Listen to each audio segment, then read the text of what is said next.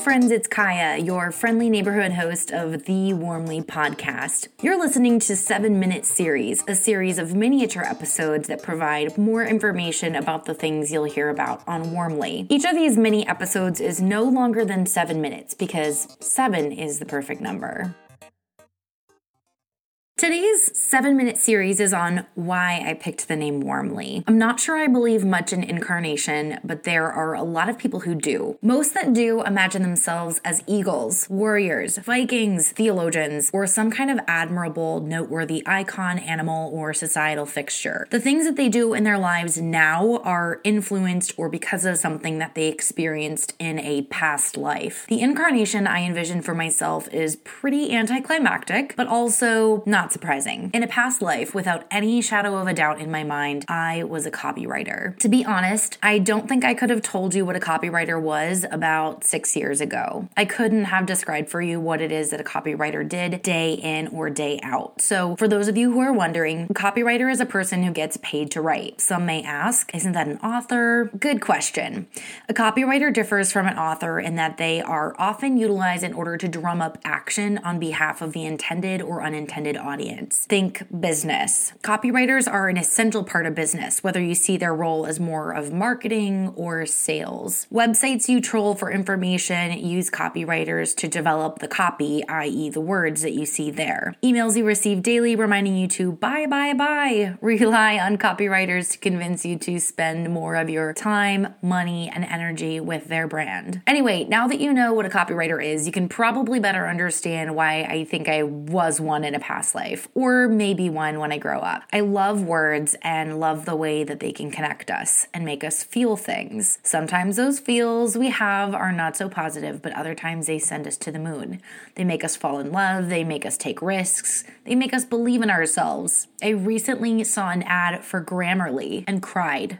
Words, and apparently grammar, are the most effective way that I like to let my creativity work itself out. I hope you'll come to see that and appreciate that as you tune in. Anyway, choosing a name for this podcast was something that was unlike any other pressure I'd faced as a copywriter turned whatever I am now. The specific idea for this podcast was not the first thing that came to me. At first, it was actually just led with a mood. And that mood was confidence, cordiality, resolve, and growth. I didn't want to create a podcast that gave us more facts because we've been doing that for eons and look where we are. We've all got the information in the world, and yet there's still stigma around therapy. We worry if and when we should say something or agonize on whether or not our feelings and experiences are valid. We've got data, we've got science, we've got an explanation for any and everything under the sun, yet we cannot sit down or have an honest conversation, human to human. I wanted to create a community that wasn't afraid of its feelings, that didn't view the past as an inhibitor to its future. Let's be real, this whole concept in some cases involves a whole lot of bravery. We've never never tested the waters in some relationships to see if it can actually withstand our honesty, our truth. I wanted this podcast, and by association, the name of this podcast, to empower you yet soften you. I wanted it to act as a reminder that you are not an imposter in your own life, to these relationships and to these conversations. For me, the picture I see as I talk about this is one that I actually get literally every year sent by my father. Every January 22nd, second, I get a picture of my dad's feet. Don't take it sideways, it's pretty adorable. My dad sends me a picture of his feet against the flames of his annual birthday bonfire. My parents live in Waukesha, Wisconsin, which means that in January it is cold. I'm convinced that the colder it is, the more my father has to struggle and endure, and the more he actually enjoys it. To be honest, I'm not sure when the tradition actually started, but I cannot remember what life was like before these annual foot pics. While in these photos, photos my father sits alone, I know that he's always accompanied by his thoughts. He's reflecting, reminiscing, and maybe in some years, for some moments, regretting. I'm not here to dissect the inner workings of his existential annual bonfires, but I know that the warmth of that fire is familiar, inviting, and on a cold January night, essential. For me, I could think of no better word to capture the sentiment I hope we all feel towards the stories we'll share here. Some of these memories will be painful, awkward, not without sacrifice. Plenty of memories filled with what ifs and what if I'd nots. Nonetheless, these memories, these conversations, these words we share are evidence of a life well lived albeit messy, albeit imperfect, we are alive. Another reason why Warmly seemed fitting is because it's genuinely one of the ways that I like to close out my letters.